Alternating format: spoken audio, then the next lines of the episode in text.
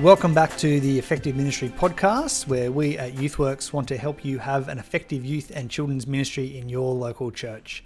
My name's Tim Beaglehole. I'm Children's Ministry Advisor at YouthWorks, and I'm here with Anne Marie Rivers, also a Children's Ministry Advisor at YouthWorks. How are you today, Anne Marie?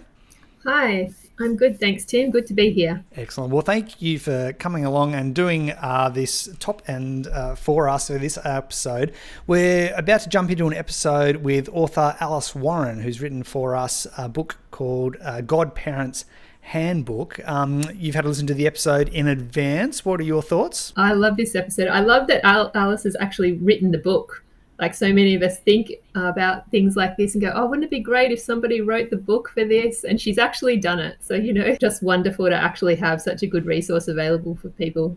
Well, one of the uh, things we talk about early in the episode, as I chat with Alice, is the concept that God parenting uh, is inherently related to this reformed understanding of infant baptism. But before anyone presses skip on the episode, who may come from a more believer baptism context, really the big picture of God parenting is this intentional engagement of other adults in the co parenting, the co discipleship of our children. Uh, and so we want to think about how we can equip other adults, other people, to engage in this intergenerational discipleship of our children. Um, as you sort of listen to that part of the episode, Anne Marie, what are things that you appreciate about that concept? I really appreciate that um, Alice did explore the theology a little bit. Um, but as she observes, you can't do it all. And so it's a really helpful introduction and really good key ideas brought up. But also, there's so much that's practical in this in this book and, and in this conversation even like i haven't read it yet the book itself, but listening to this episode was really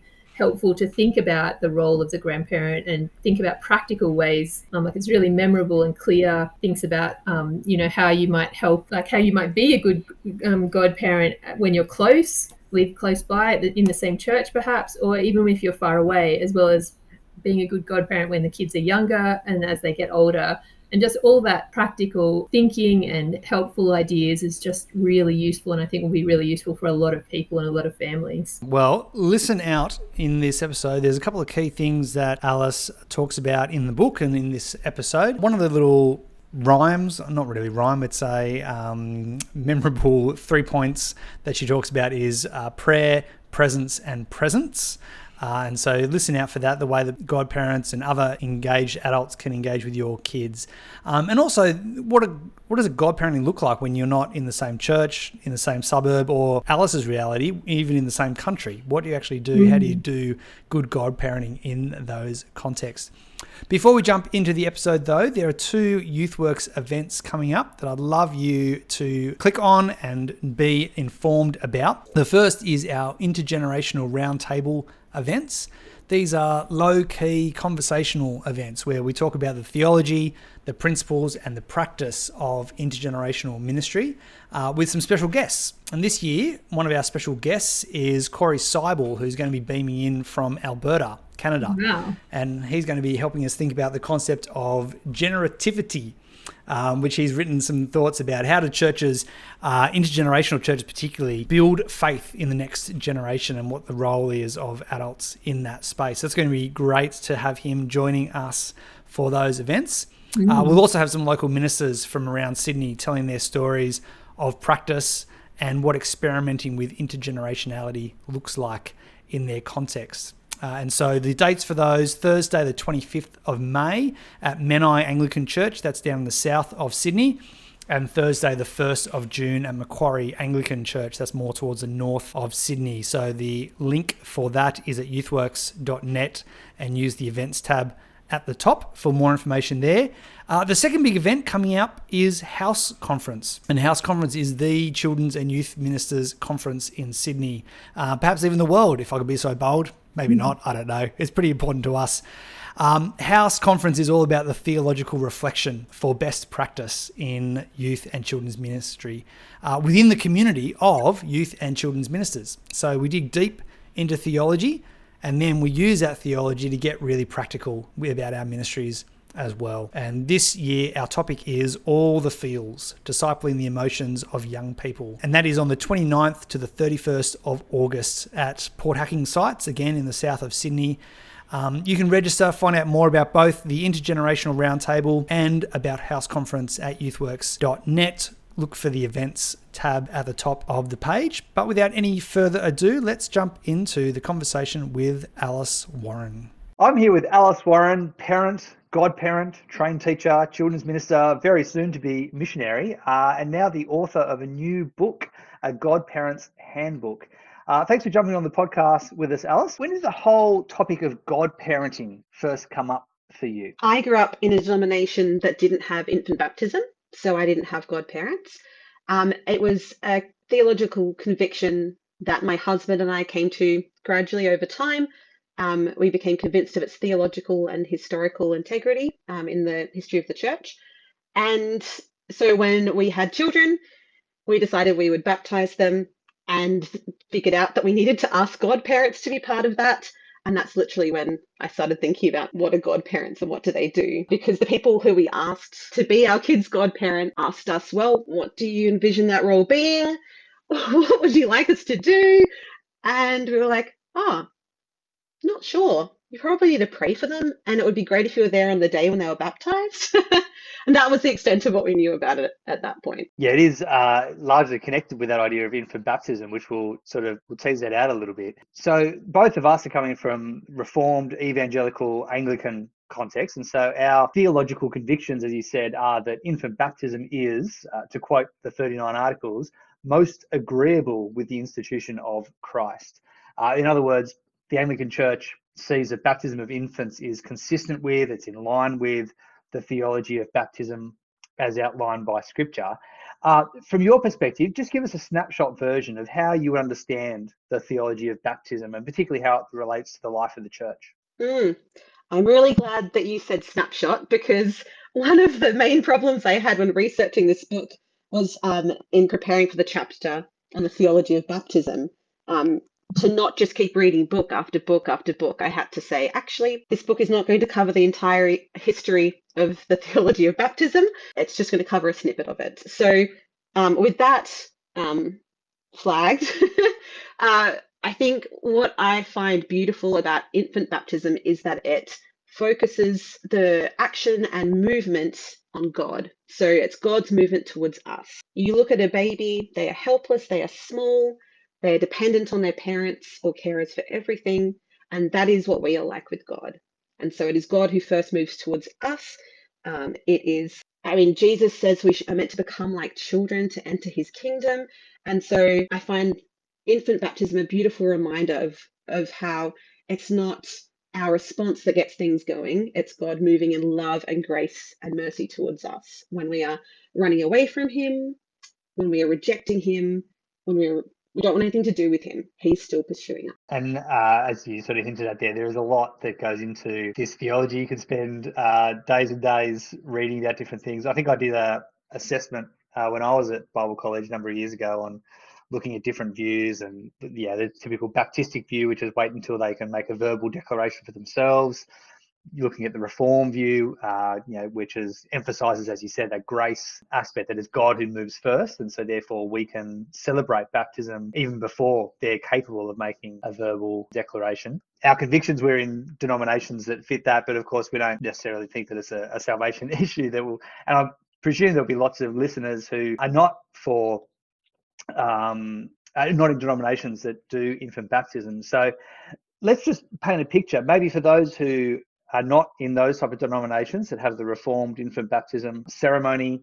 Uh, for those who may not have ever been to an infant baptism, uh, just explain to us, paint us a picture what actually happens during the service, and particularly as we're thinking about godparents, what are the godparents doing in that service? So, I think a key thing to highlight from my experience growing up with adult only um, believers baptism um, is that when an infant is baptized, it usually happens at a font. So there's a bowl of water that's usually on a pedestal. And so that's where everyone gathers for the baptism. It's you're not putting a baby in a giant pool or going out to the beach usually. And so it happens at a church. Um, and the godparents are there to promise to encourage their godchild to grow um, up as a Christian. And they make some um, promises through liturgy. They are sent to some questions about what their personal faith is to say, I'm a Christian and I believe the historical confessions of Christian faith on behalf of the child. And these services would normally happen within the context of the larger worship service? Yeah, so usually just on a regular Sunday morning. Um, most churches seem to meet on a Sunday morning. Um, so it's just part of the service. I think that's a really beautiful thing because uh, another aspect of the theology of infant baptism that I love is that it reminds us that baptism is a welcome into the church family. And so my husband Ben and I are raising our children within the church. We're not dropping them off in the park next door and going, see ya, we're going to church. And when you get older, you can come with us um, once you have fully um, like accepted that faith as your own. We're bringing them along to be part of the church family now because they are part of God's family now. They get to come along on Sundays and be part of that community. And so until they confirm their faith um, through the process of confirmation um, at an appropriate older age, uh, that's what we do in baptism. We welcome them to start being part of the church family. I had a friend in ministry who was uh, so thoroughly convicted that baptism is welcoming children into the church. He insisted that the very first Sunday that the baby came home from hospital, that was the baptism day. Uh, and too bad if family and friends couldn't make it because I wouldn't dare bring my child to worship together with God's people unless they were baptized. And I thought, oh, that's a fair, fairly hardline position, but he had a conviction on that. But for most people, yeah, you think about uh, some dates that work for family and friends, and you all come to together. There might be some preparation mm. time. I was preparing a lecture on this for uh, YouthWorks College, and I went back to the 1662 prayer book. Oh, and one yeah. of the things I really liked about the the intro to the infant baptism service was that something like it would be ideal if the parents who are bringing their child to baptism made themselves known before the service starts. and yeah. had this giggle in my mind of like halfway through the service. Oh, by the way, sorry, I've brought little yeah buddy here. can we baptize them in the middle of your service? that was yeah. quaint. um, certainly not what would happen today. Um, so let's start from the parents' side mm. of the mm. equation. Uh, let's say I'm a parent of an infant. What am I looking at in terms of godparents? We're just kind of like my best friends, mm. uh, someone who I like. What sort of characteristics should I be looking out for as I pick mm. a godparent? I think the first and most important characteristic of a godparent is that they are a Christian themselves. So that's stated um, within the, the liturgy usually, so that you're affirming that you have this faith as your own. So you would be asking someone who genuinely loves and follows Christ. I think in terms of other characteristics, this is someone who you're hoping to invite into your family and into your child's life specifically for a long period of time. And so I think you'd want to choose someone who you feel comfortable sharing how your kid is going, their ups and downs, how you can they can be praying for them. Someone who you feel comfortable having in your house, um, someone who has character traits that you hope your child can grow up into as well. Maybe they are really patient, maybe they are very caring. Somehow they're displaying the fruits of God's Spirit in wonderful ways in their life. And so I think those are important things. Ideally, you'd have um, two people um, who are of the same sex as your child and one who's the opposite. So you've got a mix there. But you can have you can have more than three. Um, I think you can also have less as well, depending on um, what works for you.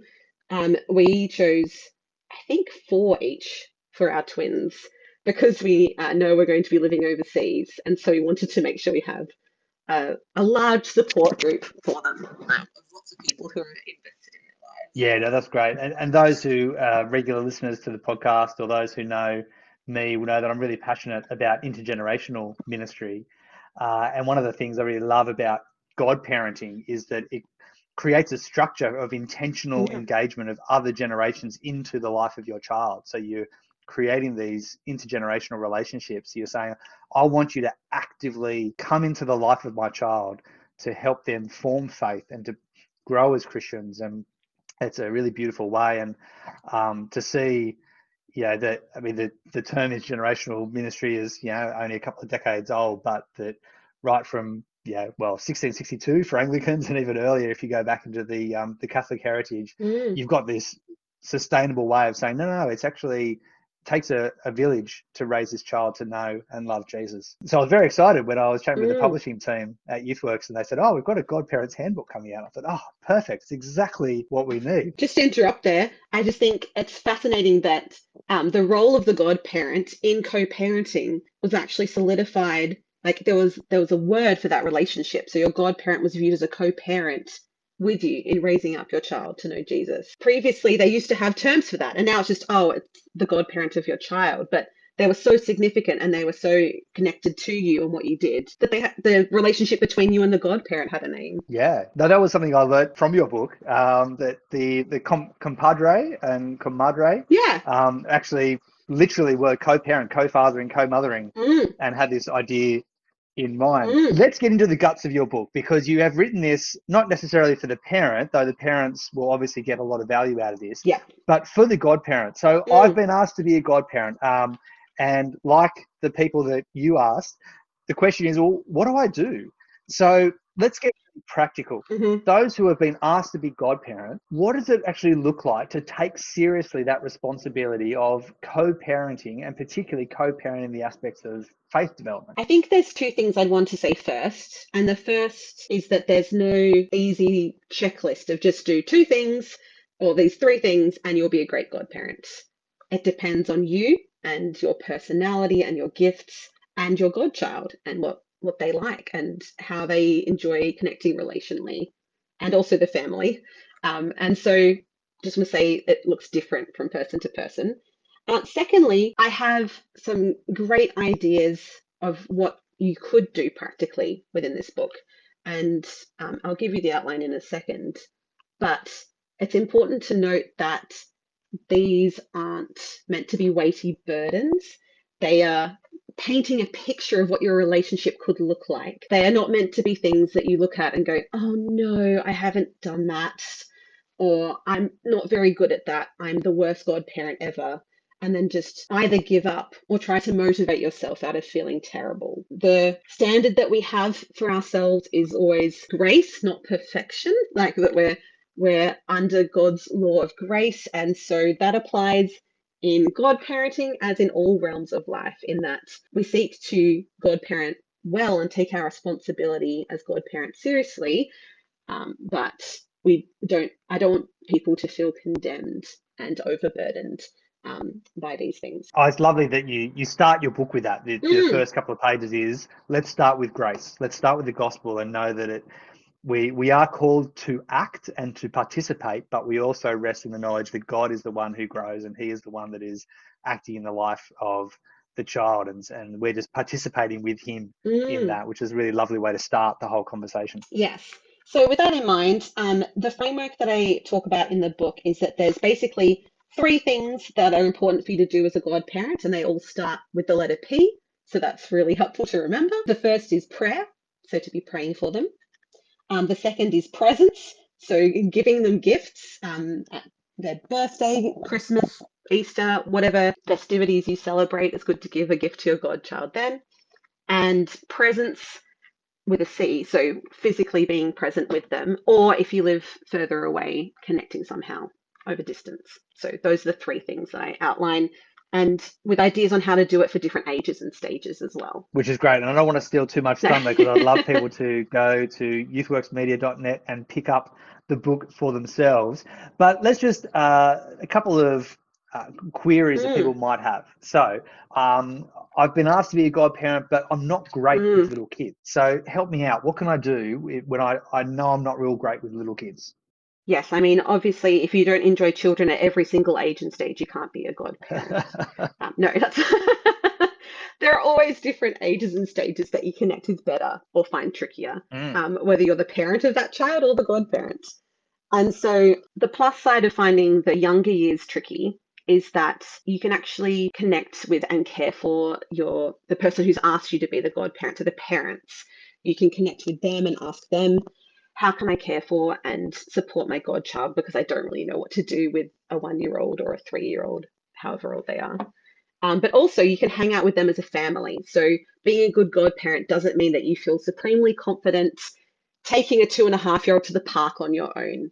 If that sounds horrible to you, that is okay. You can go and be the extra pair of hands carrying all the bags for a family trip to the park. And that is a wonderful way to spend time with your godchild without it being a terrifying experience if you're losing the kid up the slide.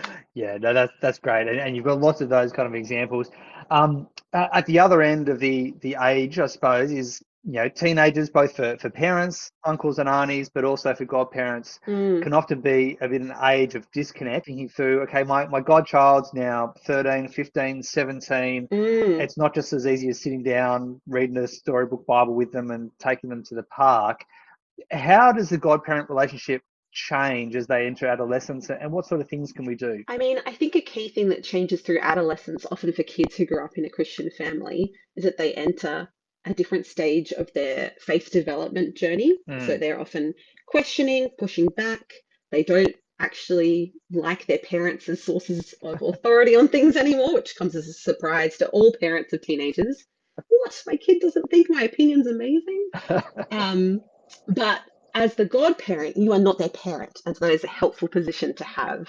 Uh, but you are someone who's hopefully been caring for and investing in them for a long period of time. And so that means that even if you're finding the teen years complicated, you're not really sure who this moody person is anymore after having um, some lovely time connecting with them when they were younger. You can still show that you love and care for them by being, by being interested in things that they care about. So you might not be an expert in, I know, the movies that they like watching or the games they like to play, but you can use Google, you can research, you could ask your godchild to explain it to you, and being genuinely interested and caring enough to spend your time learning about something that matters to them is really significant in the teen years because it shows that you don't just care about them becoming a Christian, although you obviously really do care about that, but you care about them as a person and the things that matter to them as well. So if they're very passionate about Minecraft, you sit down and you watch them play and you have a go and you ask other people who play, right, what are some intelligent questions I can ask about this game? You don't just go, oh, that's such a waste of time. I didn't do that when I was younger. That's so dumb. You don't do any of those things. You just pray, God, please help me to genuinely care for this teenager, my godchild, by showing it, by developing a genuine interest in these things that they like to talk about. So that would be my advice for Yeah. that particular stage. Yeah, that's great. I think a general rule for anyone involved in children's or youth ministries or godparenting or uncles, aunties is just be curious. Mm. And that way you don't have to know anything about anything. Yeah. Just know how to ask questions uh, could be a great thing.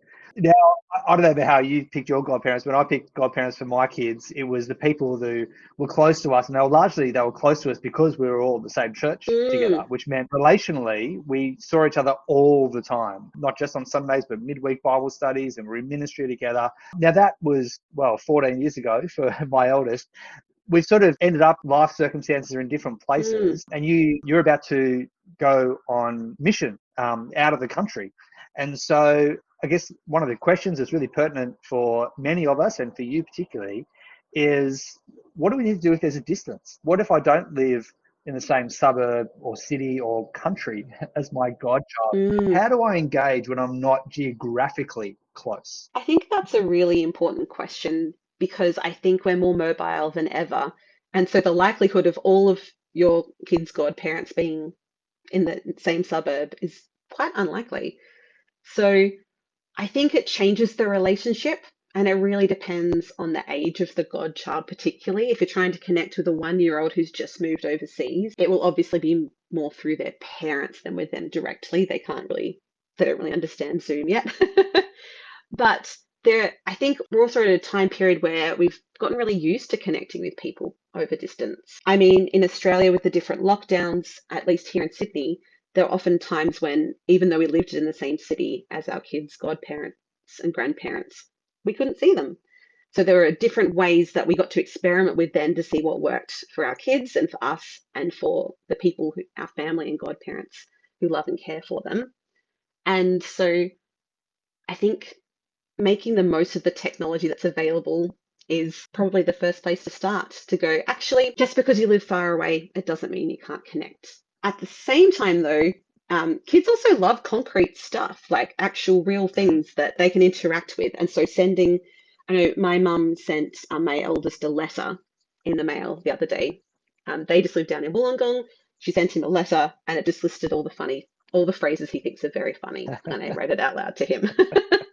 and so that's a great way to connect over distance too. You just go, the parent will read this letter to the kid and the kid will go, that's amazing. Someone cared enough about me to post a letter. I mean, Yeah. who posts letters today? Yeah. So both old technology and new technology, but Yeah. things that strengthen those relationships. Yeah. Uh, that's really, really excellent. Thank you so much, Alice, for jumping in. I want to make sure that everyone grabs a copy of this. If you're a church leader, and particularly if you Mm. do a lot of baptisms in your church, this would be great. Buy 20, buy 50, have a stack of them in your church office ready to hand out. It's a short little book. What are we looking at? We're looking at 58 pages. It's not going to take you too long to read. Not too long at all. Not too long at all. It's very accessible. You can pick up a copy of a Godparents Handbook at youthworksmedia.net uh, and also at other Christian bookstores around the place. I'll put some links in the show notes. Alice, thank you so much for your wisdom. Thanks for your creativity. Thanks for writing this excellent handbook and for helping us all be better godparents. Thank you for interviewing me. It's my pleasure. The Effective Ministry podcast is a production of YouthWorks in Sydney. We want to see effective youth and children's ministry in every church. And one of the ways that you can help us do that is by letting people know about this podcast in all the usual ways like, comment, share, and review on your favourite social media and podcasting platform. If you've got comments, thoughts, or questions for this podcast, you can email us at effectiveministrypodcast at youthworks.net. And also check out youthworks.net for other ways that YouthWorks can help you have an effective youth and children's ministry in your church.